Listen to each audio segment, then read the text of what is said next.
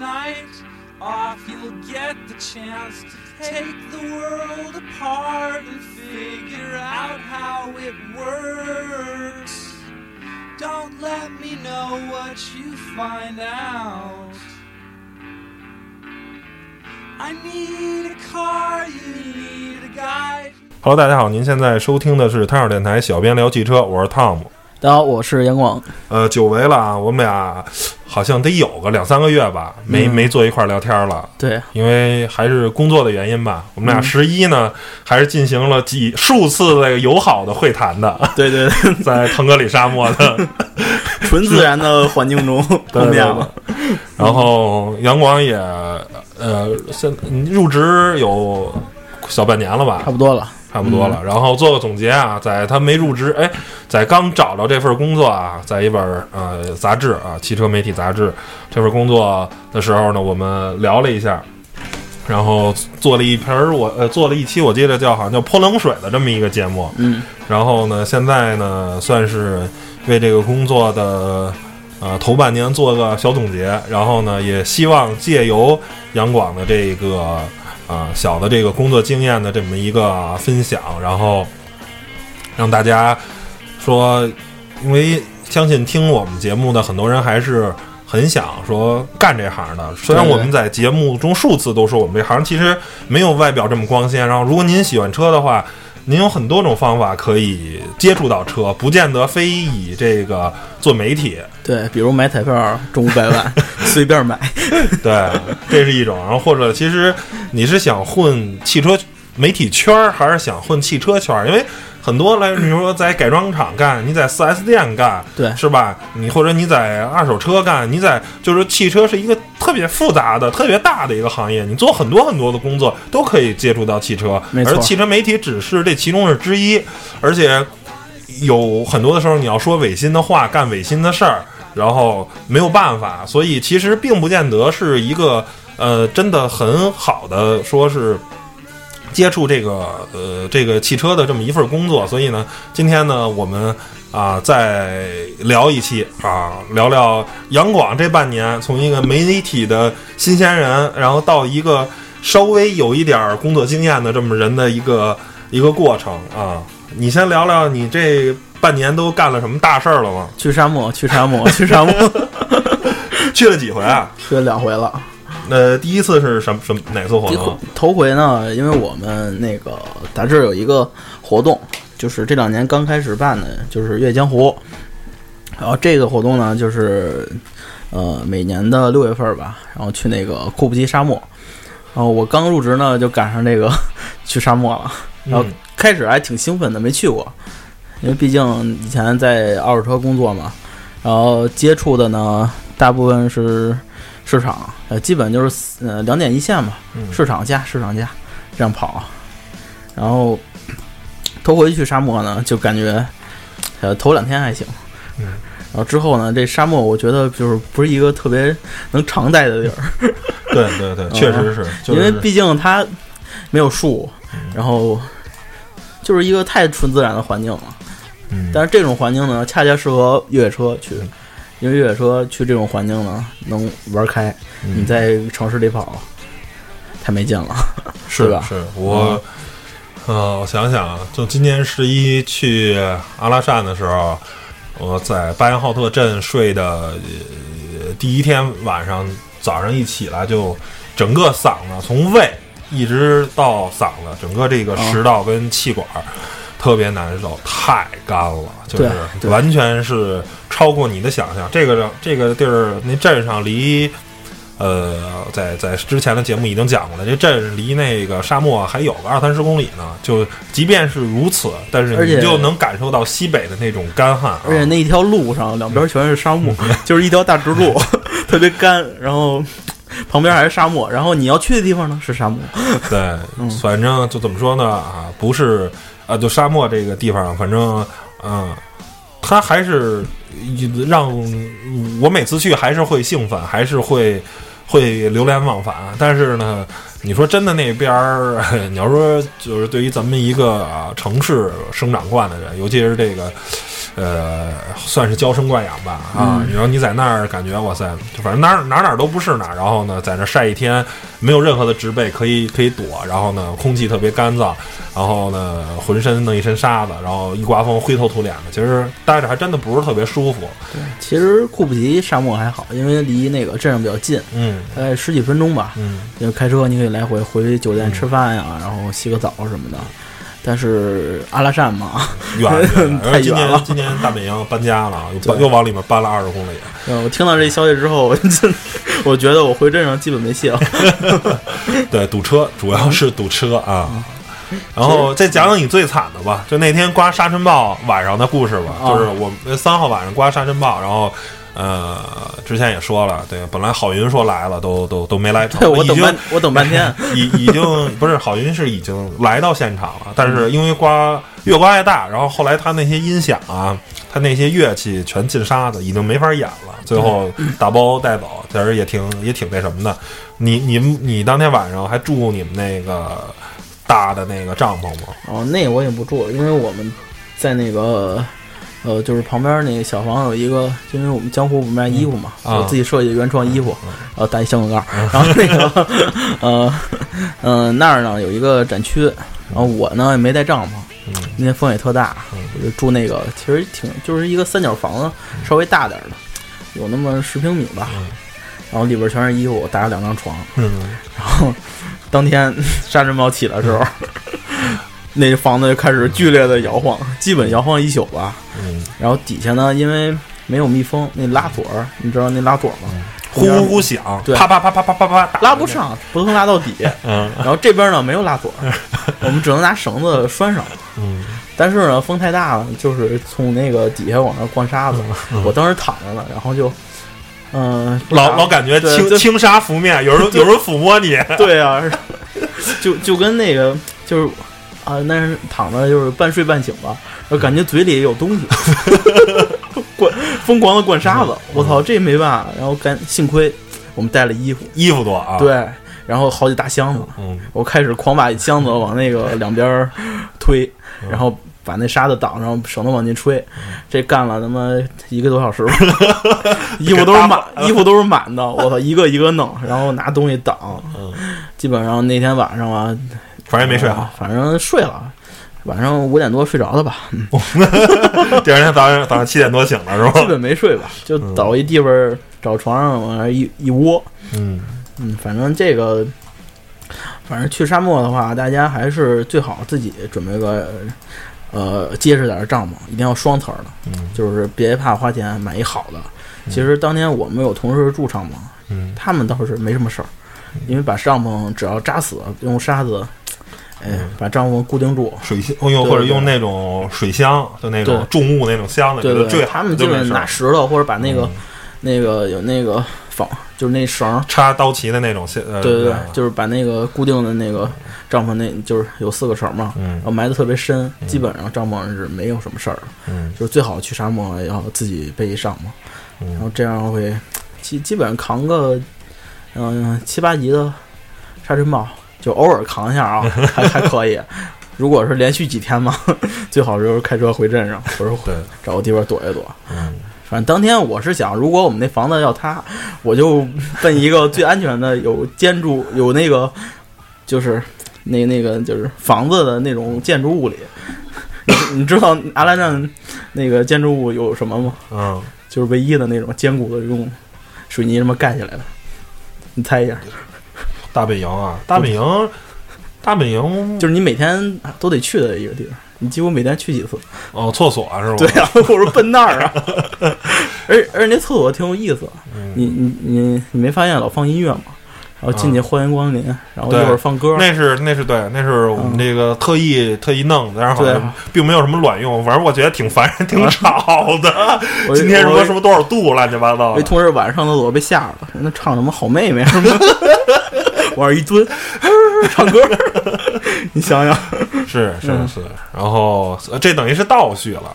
然后这样吧，你先介绍一下你平时在你们这个杂志社的这个日常的一些工作吧。然后，呃，网媒的这块儿确实接触的比较多，给大家讲的也比较多，而且相对来说，网媒是一个比较开放的这么一种啊媒体，所以大家甭管是从汽车之家啊，从易车啊什么的，然后包括我们之前节目也无数中的介绍过我们平时的一种工作状态。那呃，这个呃纸媒呢，我们这个这个主播里的，除了墨轩老师以外呢，张乃超以外，他是，然后其他的呢，还真是都基本上都是混网媒的。那你是唯二的啊，唯二的主播，你就介绍介绍你们这个平时的这个工作状态吧。你们平时大多时候是在公司都干嘛呢？嗯，像纸媒呢，就是每一期呢，就是每个月都要出刊，基本上月刊呗，你们对，基本你要就按时要完成你的那个工作。嗯像我们有两本杂志，嗯就是一本是主刊，就是试驾，包括一些活动，然后一些那个别的内容。嗯然后副刊呢，主要是改装，因为嗯，我们案例什么对的，改装案例越野改装。嗯然后主刊呢，呃，是主要要做的，先主刊你要做好。然后像杂志呢，你就是第一要有图片杂志像百分之八十吧，嗯你要看图片其实文字呢，大家其实好多人，你要不是特别就是爱爱阅读的话，看杂志像咱们看就是翻图片图片儿的质量一定要保证，嗯。不管你的相机好不好，嗯。或者说你的拍摄水平高不高，你一定保持这种你拍的图最最少对焦你要最清晰，嗯对不对？你不能上去去模糊的。嗯。像我们的照片呢，就是呃，首先呢，就是先肯定是图片加文字，文字是需要图片文字需要有人就是来审核的，然后美编觉得你这图片不行，嗯。那你如果没有第二张的话，那这个这篇文章你可能就不太好办了。嗯。所以拍图片的时候，就是会我们会很谨慎，特别谨慎，不像你要网媒，我这个图片没有，我去官图扒一张，嗯。或者说我去那个别的网站上找一张，嗯。因为杂志的尺寸是要求很大的，嗯。基本一个图片你要好几兆，不是几几兆，不是有的几十兆，嗯否则印到杂杂志上面会不清晰。嗯，就是像素得高呗，对，像素要求非常高。就是幺零二四那种，肯定是幺哎，我就问一下，就咱一般在网上传播这种一千左右的幺零二四这种尺寸的，在杂志上能印多大呀？可以可以上，只能上很小的图。就是那大概得一本儿一本三十二三十二胚的那那就就，就是什么三十二胚？一胚对对，就三三十二开的这种杂志啊，就一般能看的杂志不都三十二开？那大概能有多大个个儿？就是咱一胚吧，一页儿，啊，一页儿的，你要是幺零二四的，嗯，大概能有多大？嗯，能跟有跟水杯这么大差不多，也都这么大吧？反正四分之一都够呛，因为美编那边儿，它就是美编是主要是它是要把控这个呃，就是图片的质量的。嗯如果你拍的不好，美编那边肯定不好过去，就是嗯只能给你上特小的图，就压缩的巨小。像大家大概知道了，幺零二四的就那个大概是四四分分之一都不到啊，四分之一都到不了。啊幺零二四有，如果图片清晰的话，可以稍微大一点。啊，你要网上找再拉上就就虚了。对啊，就再拉虚了。你像一本杂志，别的都是大片儿，嗯一翻，我操，小图 不好看。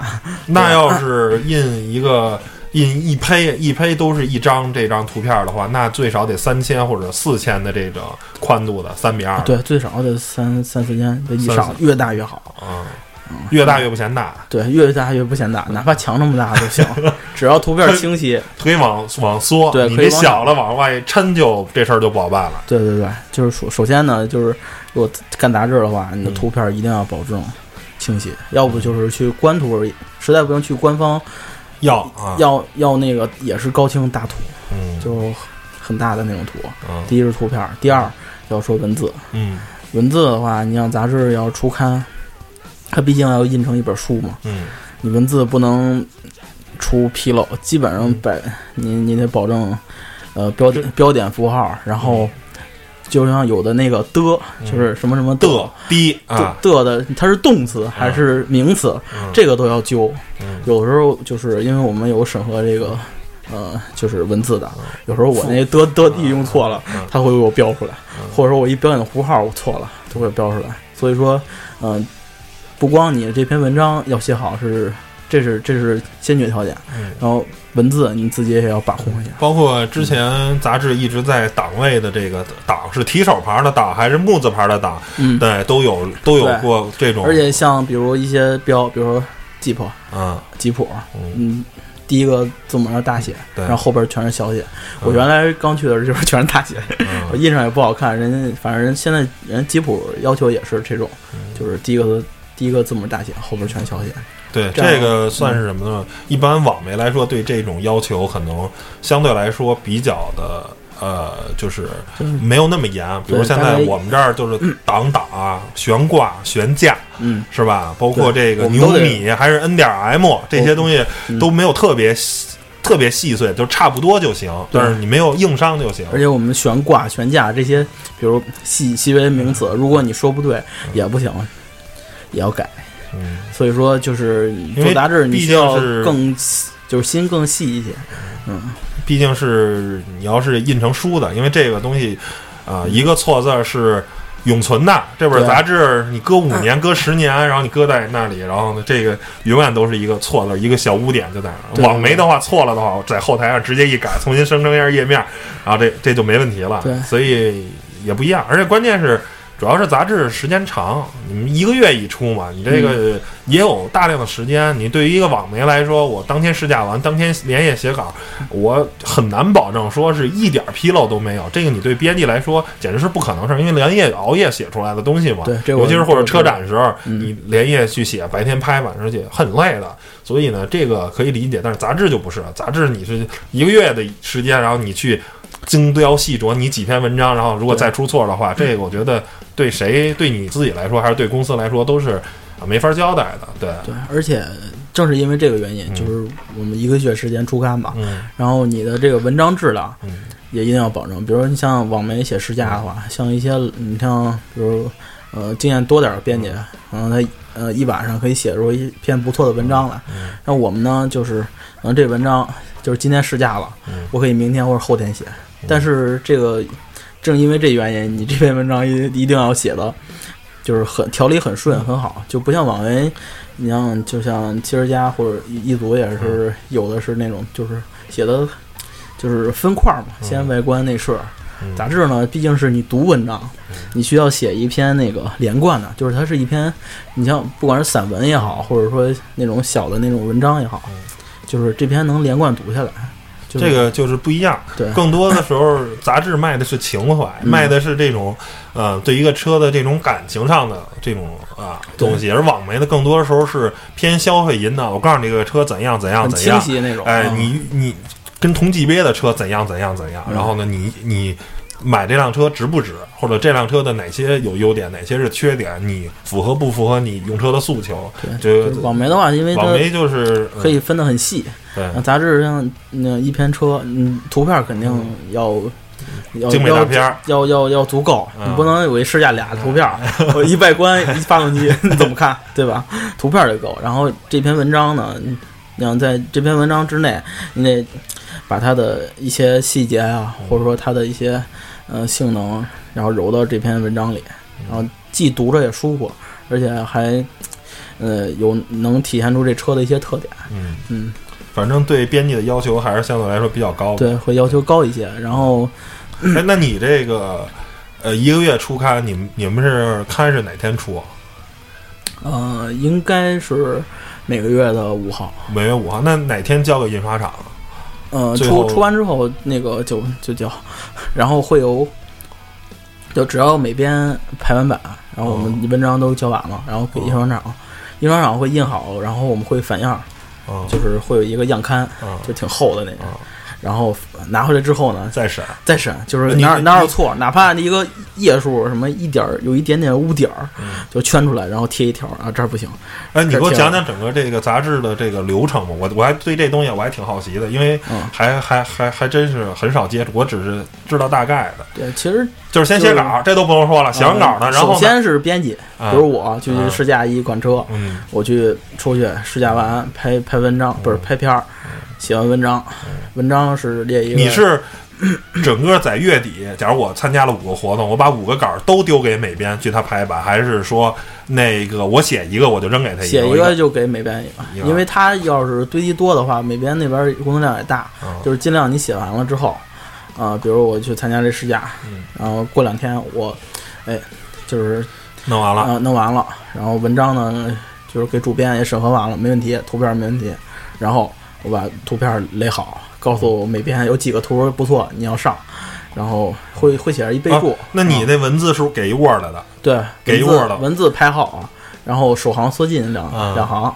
然后标题一定要有标题，主标题、副标题都写好，嗯文文章内容，然后分好段，嗯再给每编。那一般情况下，一篇试驾文章要写多少字儿？试驾两千多字儿吧，两千多字儿。两千字左右。啊，图呢多少张？图的话，你像八胚的话，你尽量二十多张吧。二十多张。一般试驾你们是给八胚对，八胚，一般八胚胚，六到八胚吧。啊好一点儿或者大大活动十十胚啊或者以上。啊！嗯，这个看来你们这体量确实小，因为看很多业内最顶级的杂志，比如像《名车志》啊啊，比如像《汽车画报》什么的，一般很多试驾那种特别小的试驾给两配，一般的试驾呢就是参加试驾活动啊是四配，然后呢，除非是自己借车或者做那种大选题，可能是六八啊，嗯，行，然后接着说，然后是之后呢，就是我把图片和文字，然后备注好了，发给美编。我首先得审一遍，嗯。我的字儿有没有问题。嗯。然后给的这编辑呢，他不是不是美编，他是流程编辑。嗯然后流程编辑他会审你的图片，看有没有问题。然后是他呢也会把控一下你的文字，嗯然后看他主要是看文字，嗯，看看有没有标点标点符号。那这个流程编辑，那得那他等于是它是中间一个就是过过渡。那他得是一个按网媒来说，他是责任编辑，他是得嗯懂车、懂照相，他得都懂嗯、基本上都都懂点儿。啊。嗯，就是主要是要要不然他他没法帮你审啊。主要你的内容先是让主编审，主编看哦、这篇文章写的很有条理，没问题，嗯。然后在流程面再看一遍文字嗯有没有错的，啊。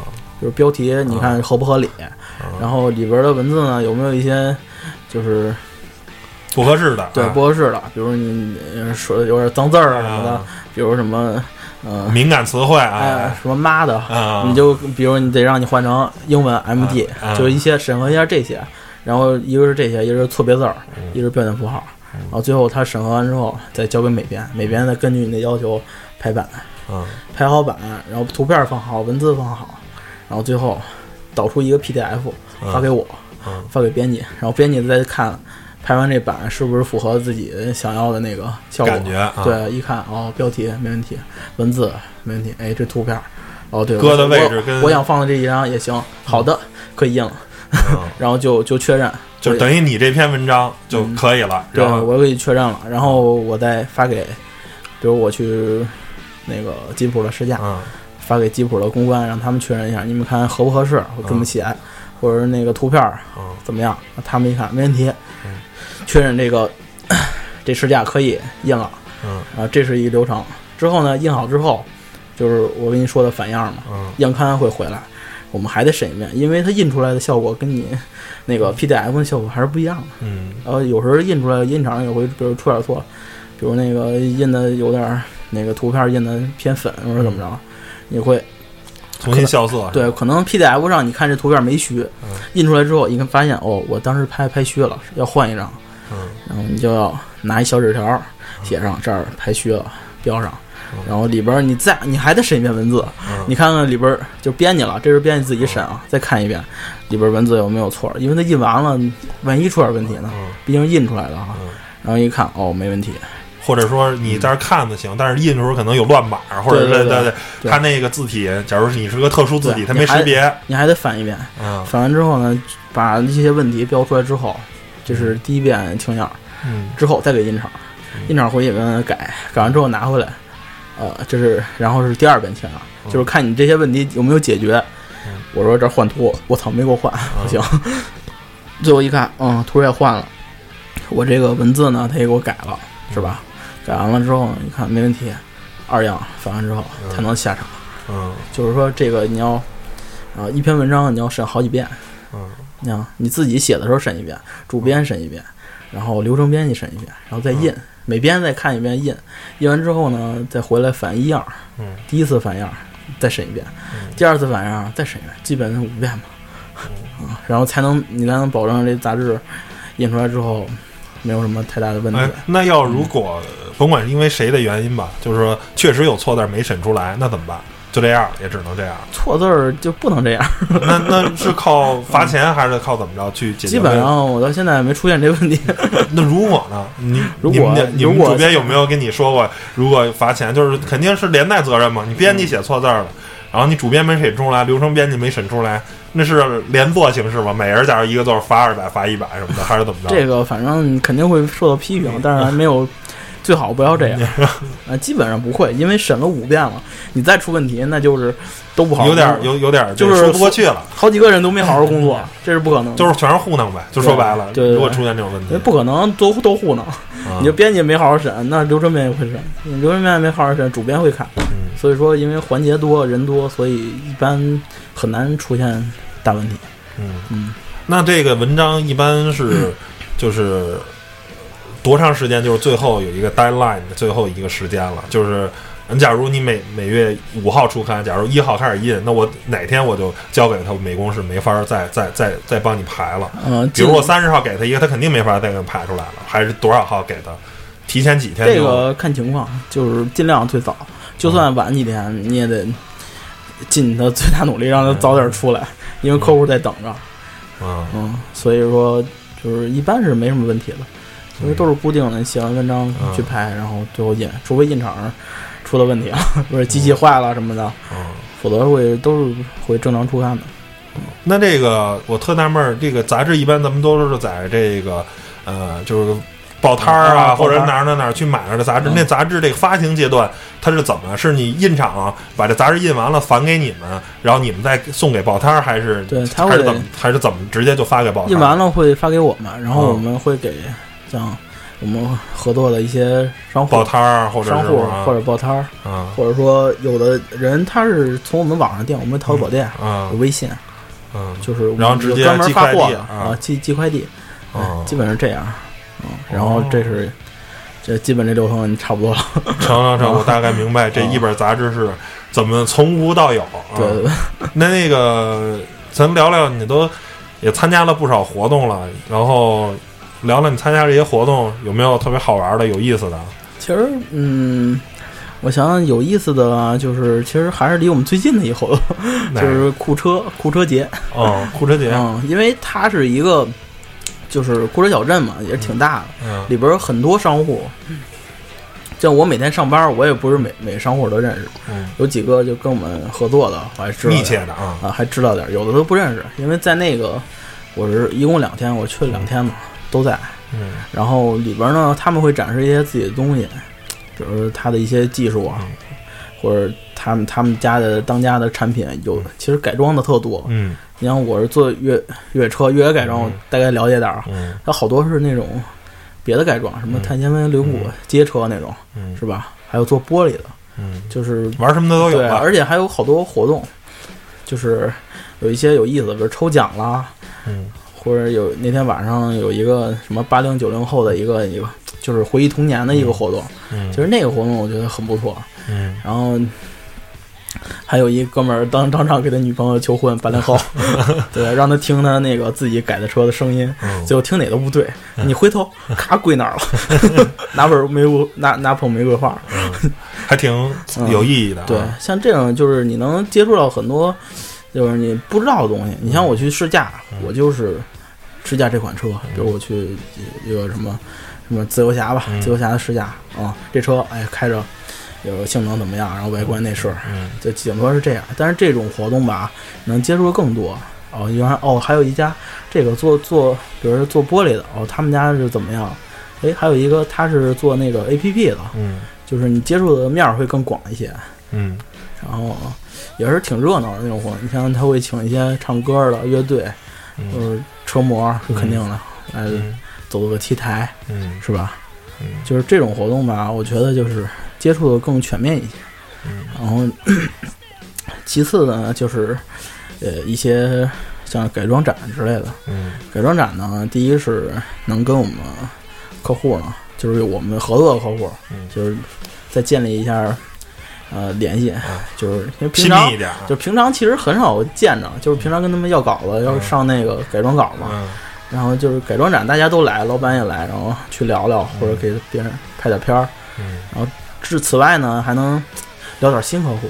嗯这个这种活动其实我是比比较喜欢的。嗯，那个我你上周本来其实我们俩应该上周就录这个音的，但是对杨广突然出差啊，参加上海那 RA 展，RA 展我看还挺有意思，来了一堆大神级的那个车。你你在 RA 展怎么着转了这一圈儿？啊、，RA 呢，它那个就是 因为它其实它就是好多，不像那个北京那个改装展，就是那那个顺义那个啊，那个新国展那改装展叫什，么它是那个通通顶还是叫什么玩意儿？对那个就是基本都是坐车的。嗯，但 R A 那个好多主机厂。做做周边的，就是做个什么小桌板儿啊，啊电动的呀，啊然后做什么空气悬空气悬挂，啊然后做什么做内饰的，嗯。就是好多，因为南方那边就偏那些小工种嘛，嗯。就是你能见到这种的特别多。嗯。然后我去呢，然后还有做那个 A P P 改装的，嗯。就是说把你的那车有有有一家挺有意思的，就是拿那个嗯 iPad，然后啊把它软件装上之后，扫你那个把把它二维二维码贴在你的那个方向盘上，啊然后用它扫扫你方向盘，然后之间会会出来几个方向盘，你可以选你可以选颜色，然后拖到你那个方向盘，你就可以看到自己车改完什么样，嗯，就是那还挺就是实时的改装的这种呃这种对这这这种可视化的这种东西啊，对，还有一些呢，就是其他的嘛，就是呃，有一些那个，比如说做做箱子的嗯，瑞木啊，啊不是日那个墨啊。节旅，然啊后，杰旅呢是反正这阿拉善的嘛啊，你你去过他那儿吗？我没有太大了，我啊，我他他那儿就是在那个那那俩大猩猩的西边吧，我记得是。哦。然后我们我正好我们那个去做一专访，哦。然后他那个就是在那沙漠啊，哦能有那么一地儿就特牛逼，是吧？就是他自己用集装箱改的那种，就是有点儿呃美国西部风格那种、哦 那种那种那那种感觉的，就是房子，然后里边会有咖啡厅啊，嗯有一些就是小小桌子啊，然后沙发什么的，嗯全是自己做的。嗯，然后在那儿呢，就是有现磨咖啡，哦。就是你你去阿拉善可以去找喝水，对找一地儿有现磨咖啡，而且不要钱，嗯。但是你得跟他们认识，你才能你才能进去。啊嗯，就很有幸，我们去那儿体验 体验了一下现磨咖啡，还有冰镇饮料。啊，就挺爽，挺爽，，啊对他们呢，就是做的是一种，就是呃一种合金的一种箱子，就是也是正那个长方形、正方形、大的、小的都有。但是那种箱子就是功能性很很多，嗯就是里边可以放摩托，就是有大的，然后可以放头盔了，什么那什么航拍的那种设备，啊大疆的无对人机啊，就是这个跟越野还是很大，因为他们可以那箱子箱子可以放在什么马人车顶后备箱什么的。嗯，这个他们那箱子呢做的非常精美，啊就是因为也是合金的那种嗯呃金属的。反正见到见识到，哎呀，原来还有一家做箱子做这么好的。对，这是节旅。然后之后呢，呃，其他的嘛，就是呃一些，其实就是我们的改装的一些客户啊，嗯那就是很多的。OK，那呃，一般让人比较羡慕的就是这个试驾啊，嗯参加主机厂这种活动。刚才聊了半天这种改装车展什么的，你聊聊你最近有没有参加什么那个试驾乱七八糟的呗？试驾肯定这个是免不了，肯定会参加的。嗯然后其实吧，这种主机厂这种试驾是就是他们会设定好的环境，因为他们比如你像，嗯、咱咱就还拿吉普举例，嗯咱参加吉普比较多啊。嗯然后比如吉普大切，嗯大切它的呃新大切上市，它呢会呃根据它的产品呢会有一个设定，嗯你看大切肯定是越野，嗯，对不对？他会找一片越野的场地，然后让你体验它的那个，不管是那个空气悬挂呀，嗯。还是它的那个呃那种四驱的切换，然后各种模式，嗯。一个是越野，一个它也会设定好路线，嗯。让你体验它的公路公路性能。就是说，这种试驾呢，就是呃不是说你自主的，就是我我开大件，我想和沙子，嗯你就去；你想趟水你就去，是是那个厂商给你设定好的，因为他们要体现它的产品特点。嗯所以像最主要的是，他设定那些困难，他都可以过去，别的车可能过不去，对，已经都试了不知道多少遍了对，了。因为他的极限就是过这些。你说嗯你非让大家去玩拍个盐什么的，嗯那也不太现实，对吧？嗯所以说他们会，他厂商呢对自己产品呢，他的就是了解也是很，就是很到位。他知道这款产品是定位是什么，嗯嗯，所以参加厂商试驾呢，就是好处就是他们会一切安排好，比如呃接送啊，然后吃饭，然后嗯缓解啊，会安排很好。就是，但是呢，你就是，呃，只能按照他们的路线嗯去走。你如果就是，但是你自己试车呢，比如我接一牧马人，嗯，嗯、我自己呢就可以找一些路线，比如我觉得它可以挑战那个好晚坡啊、啊，永定河的那些大、那那野坡，我一试试，对吧？我或者我让它趟个河沟，开十度，嗯来一圈试试，嗯对吧？就是厂商呢，就是呃，好处就是嗯，安排好舒服，嗯嗯，然后就是得按他们的路线走，嗯但是也是体现它的产品特点，他们就设定也是很准的，嗯嗯，就是这这是我的那个主机厂的试驾一个感受吧。嗯，嗯发布会呢？发布会有没有去哪个稍微有印象深刻的？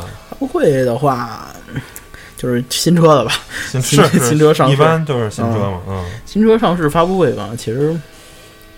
啊，我觉得呢，其实每个都差不多，是大同小异，大同小对，异。都是说自己的车的好好，我这车好，对对对，这个是嗯那个，这这这个都其实不用说，没有一家说新车哦，我这车缺点，哒哒哒哒哒哒，对不对？嗯，有一堆缺点，嗯现过去可能觉得这个新车的发布会挺神秘的，嗯然后呢，大家最后呢就是。嗯，都是晚上吧，一般都是晚上嗯七八点钟。然后呢，大家看，哎，一般这个大媒体的这个头条都让出来了，给给了一个新车的上市的一个价格，然后呢什么的。但是现在最近这个半年一年啊，有一个特别大的变化，就是随着这个手机 APP 的这个功能越来越多，然后呢，直播是吗出了哎，出了各种这种直播软件，我说看一堆妹子，对，然后呢，每次现在发布会现场呢，然后有的做得好呢，它官方有个直播啊，嗯然后呢就跟看那个。呃，有点像这个，就看春节联欢晚会是这种感觉啊，它是各种大机位这种直播，然后很高清，嗯，这是一种。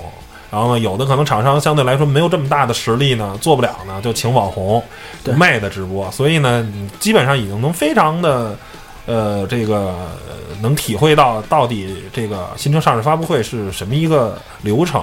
然后呢，再给大家再啰嗦一遍啊。基本上呢，刚开始呢，都是一个非常漂亮的一个开场的 opening 的这个表演，小表演，哎，然后呢，小芭蕾什么的，甭管怎么着吧，反正根根据不同产品的调性吧，有宣扬年轻的，有宣扬逼格的，有宣扬各种的，反正都是针对自己这个产品的这个调性，然后让个小表演。然后第二个呢，首先上来呢，啊，主持人啊，主持人一般都是啊比较好的，就是请什么麦克蒂呀、什么的 Valen 呀、嗯那些就是黑天 FM 八八七的这些主持人，然后或者是有的更是什么请什么春妮儿啊什么的啊，嗯就是请这些有点钱了，哎，嗯。对，或者说电视台的主持人呃电视台嗯啊，电台这些大的但主持人，但但是不知道有没有请老郭的，然后还有那个那个叫什么来着？那个汪聪啊什么的，这都新进的比较红的这些主持人，然后呢做个开场白，然后一般首先请来的都是一是设计的总监，嗯。可能是全球车型海外的这种品牌，哎设计设计一般都是呃设设计总监，或者是是一个这个叫做什么工程师的这么一个，就是要么我是讲我这辆车的设计，要不然我就讲我这辆车的研发的过事、故事、嗯。过程。嗯，然后呢，还有一种呢，就是说国内企业一般人玩的比较多啊，都是找那个像奇瑞就找尹腾岳，找他们老大啊。嗯找找这老大，先讲讲我们去年我们卖了多少辆车，做一个五分钟的一个小的介绍啊，然后呢再换这技设计或者技术啊，设计基本就是老外来讲英语，啊，给你讲我们这车设计怎么着啊，说一大堆，一般都是技术或者设计，讲完了，讲完了以后呢，然后呢，嗯。呃，就是中间会穿插无数的这种表演啊，嗯然后呢，或者或者有一个生产的老大讲讲我们这个怎么生产，去把关呀，去我们的这个 ISO 九零幺什么幺四零零幺这套体系，对乱七八糟的。然后最后呢，上台的一定是销售总监啊，销售总监最后来一个公布价格。其实最重要的，我就等那价格，对，低配到高配多少钱？对，多少钱？多少钱？嗯然后呢，反正比现在有的比较恶心的就是扫码，啊 然后大部分媒体还得赶紧拿手机扫码，然后呢给你弹出一 H 五页面，是吧？啊你价格 或者一图，然后你价格，然后呢，但是当时你想想，因为整个这个发布会的这个媒体啊，少则是一百家、几十家，多则呢三五百家媒体，就我抢网很不好抢，你知道，半天你打不开，你知道吗？对特别恶心，而且上回我去那发布会就是我开始到外场，我说在哪儿？我往里走，一走呼去，跟演唱会似的，好多人，好多呃，人。还有那有的更是那个，现在不光是请媒体，嗯。请网红，请这个经销商代表，反正现场吧对，，人特别多。少则少则四五百，多则多则七八百，或者小一千人。嗯然后上回我参加过一最夸张的是那荣威 RX 五。那不嗯光要请汽车媒体，因为他不是跟阿里跟上汽合作的对嘛，还请了跟汽车媒体同等数量的科技媒体，中关村在线啊，什么嗯泡泡网啊，就类似于这种媒体也请了一堆，一请了一堆科技媒体，然后呢，还有一堆财经类的媒体啊，就类似于什么东方财富网啊、同花顺啊什么的，因为这毕竟是一个互联网汽车行业这种东西嘛，反正嗯、明白，呃，那个那个会场应该能坐一千多人、两千人吧，咿呀呀的，对对，演唱会似的。坐满了，反正还是其实有时候最后他会请个小明星唱歌，哎，对，不错。对，然后、对，反正我这干了这两年多，就是歌是真没少听，明星是没少见，就我我我心中一些嗯我特别喜欢的歌手，反正也都见着了嗯，。崔崔老大，呃，崔健呀，什么朴树啊，嗯还许巍见没见着，我都忘了。我见那个都是名气比较小，前两年比比较火那叫梁梁博啊当当时我正好坐第一排，他说呃有请一个歌手梁，其实我也挺喜欢的，挺喜欢他唱歌的，嗯我正好面对面给我唱歌，我说这值了，是吧？是嗯吧？然后对，然后最近那个《好声音》比较火，然后呢也愿意请《好声音》的这个学员，反正基本上发布会都是这样吧。嗯，怎么说呢？就是说，呃，参加过这么多活动吧，然后也无数次都给大家介绍过，然后其实。想跟大家说，就是这个行业现在迎来了一个特别大的一个变革，嗯就是说所谓的这个啊、自媒体的这种，其实我嗯不仅不止一次说过，其实我认为你现在很多的人其实不是自媒体，他们叫做新媒体，嗯。比如说什么爱车兵团呀，啊，对比如说什么叫做玩车教授啊，什么微信路况啊这些东西，嗯。就是说自媒体，我认为是什么呢？就是一个人他代表的东西叫做自媒体，比如韩露，嗯比如陈震、萝卜报告、三十八号，哎，或者什么叫原来汽车之家离职那吴昊对啊，五号频道，以就是某以某某一个人或者某两个人是一个很小的，这个叫做自媒体，它能代表我自己的观点。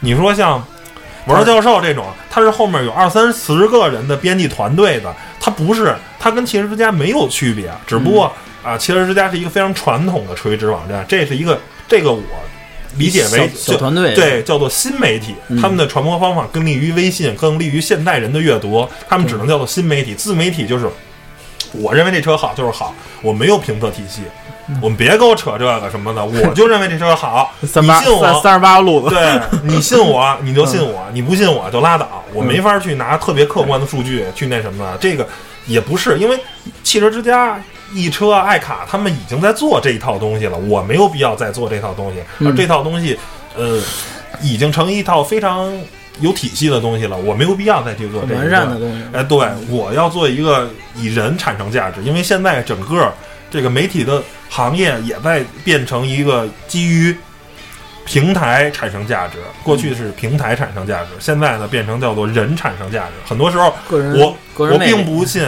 你原来叫汽车之家某小编你值钱，嗯那现在汽车之家某小编你就是你就你就是水水杆儿。就是收收厂商钱了，就是帮厂商吹牛逼啊，就各种就开始带了。就是我可能我信韩露这个人，韩露说这个车好就是好，韩露说这个车不好就是不好。我是慢慢越来越多的这个，我对媒体的这种东西来，我更基于一个人而产生，而人是有血有肉的，人是一个更真实的这么一个存在。而这大家反正从原来那种传统的进这个大的平台到因为大平台已经不行了。对转到个人魅力的这些他他个人的专业性上，现在大家可以去看看，就行业老大汽车之家的网站上，现在已经被平安毁成什么样了。前两天我还发了一个微博呢。你现在你再看看汽车之家，你用浏览器，你把屏蔽广告这功能关了。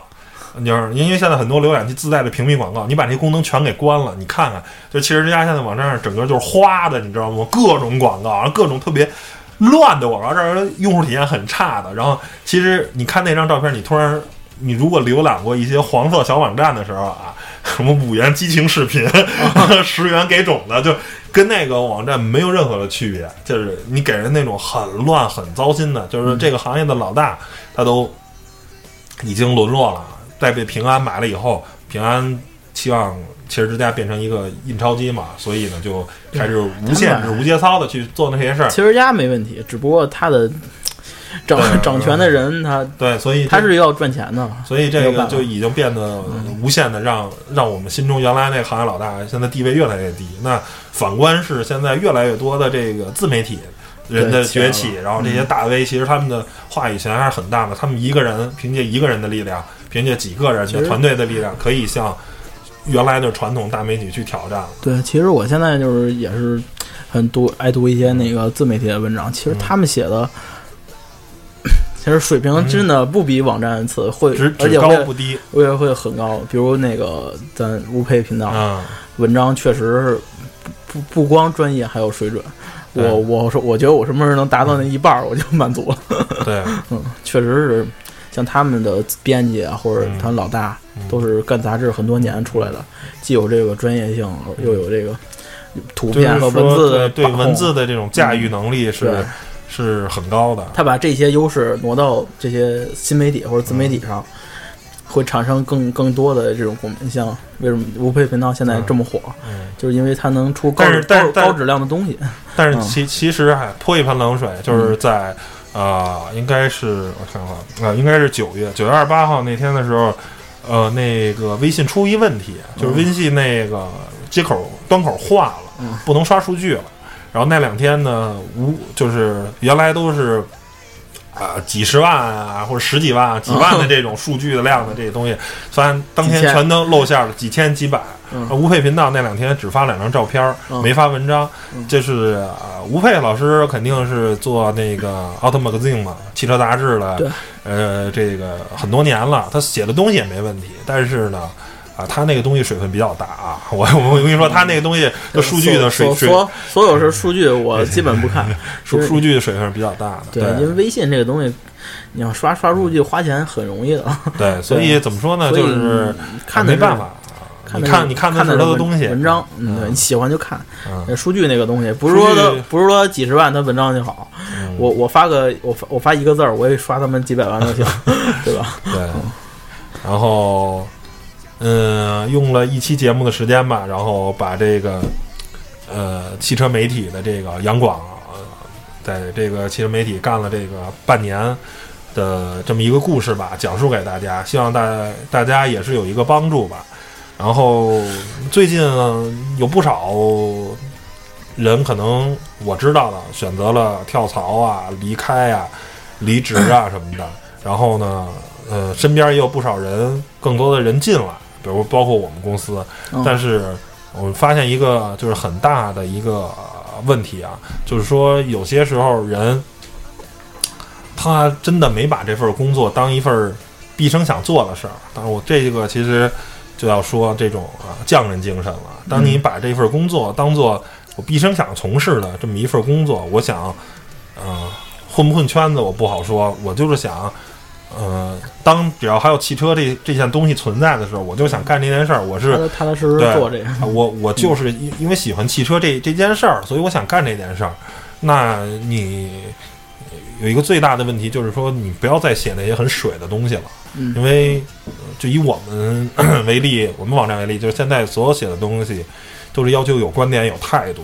嗯就是你写的软文啊、水稿那些不算，那些是让厂商满意的。那嗯刨了这些以外，我们要不可能所有都得写软文是吧？对，嗯，还有很多是要让网友满意的，让来去推你这个呃自身的这个你网站的这些价值，体现你编辑的能力，那这时候你应该写一个啊、很有观念、很有态度的这种文章，就是嗯觉得对一辆车的评价一定是个十字形的。十字形是什么概念啊？我私下里跟很多人都聊过这个事儿，就是十字形。首先，你是一个“一”字儿，是一个大写的“一”，嗯中文的“一”。一是什么意思？就是横向对比。哎，你比如说，我就打简单一个最简单的例子，比如说大众途观这款车，横向对比是什么意思？你得跟 R4、跟 CRV、跟奇骏，是吧？对，跟翼虎、帕、跟昂科威这些所有的横向的车的这个对比，嗯这是一种。第二，当然可能跟途观这个不太好，因为途观就一代车，比如说是。呃，雅阁吧，或者凯美瑞，这个车相对来说有点历史。你要一个纵向的，啊、它这个跟上一代车型或者跟上上代车型又有什么变化？你整个或者是跟它整个的这个产品线，它除了呃，包括思域，包括它更上面的，类似于叫什么歌图啊什么的，就是整个的这一套对比，我的跟它整个就你能看到本田的整个发展的一个线路是怎么样的。嗯，如果你能做到这种十字形的对比，既有横向又有纵向，然后呢，把这辆车的呃很多的观点，很多的人们对这车最有兴趣的观点，嗯，给写出来，其实那我觉得你这是一个好编辑，你可能没有华丽的辞藻，也没有特别漂亮的行云流水的东西，嗯我就是实踏踏实实的把你最关心的东西我全都告诉你了。这辆车的缺点是什么？这辆车的优点是什么？什么人我认为适合买这辆车，我全告诉你了。我觉得这就是一个好编辑。我觉得写辆车吧，就是要写。嗯你要修写雅阁，嗯你说它那个呃，比如不是雅阁现在没有没有那个增压发动机吧，嗯你就说它不如增压，它不行，然后你可以一直骂呀。嗯但是它的定位，它是辆中级轿车呀，嗯你 它要那么强的动力，那么好的刹车干什么？对吧？嗯所以我觉得写车一定要根据它的市场定位，它的定位的这些人群买雅阁的嗯，他肯定不买高 R，对吧？他要的是这种本田的这种品牌，这种可能日系车的可靠性，嗯。或者他对雅阁这种情怀，嗯。或者说他对这种中级车的喜欢，这空间呀，嗯。包括它的内饰，哪怕是一点点细节，我就喜欢他妈雅阁这轮毂，嗯。人就喜欢，人就买了，对吧？嗯。所以说，我觉得，呃，像编辑写东西一定要从定位，就是不要说太客观。你不喜欢这车，你就给写的特别屎；你喜欢这车，你就写的特牛逼。嗯。其实，呃主要是就是就是我我我现在就是理解就是定位，根据这车，它它它是为市场而生的。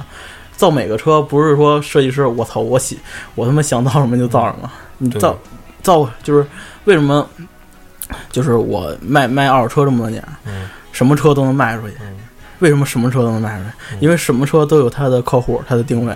嗯你就算特特烂的，像那什么之前咱可以说，嗯以前特次什么奇瑞 QQ 蜜，嗯嗯那我那车都能卖出去。我经常看一大只要一万块钱，对啊，一万块钱你买不买？就是代步，对是而且特新，嗯挺整的。嗯我经常看见那个，就是我们旁边公司怡海花园，嗯就是那那个小区，嗯就华强旁边，大姐天天开着特喜欢那车，弄一大睫毛，嗯那个 那那个灯上，人家就喜欢，他嗯他就喜欢这种车，他他不在乎驾驶乐趣，也不在乎它的质感，嗯我就喜欢这外观，对吧？嗯所以不管再次的车，它都有定位。嗯所以就是，呃，大家不要看一些文章，什么就骂这车不好，比如说之前好多人德系车傻逼，什么日系车不好做公司，其实他们都是因为定位关系。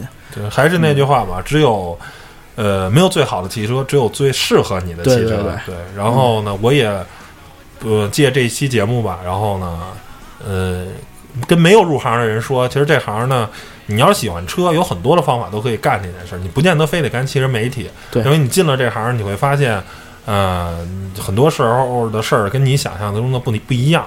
然后第二呢，就是如果啊有人有干汽车媒体的这这人还在。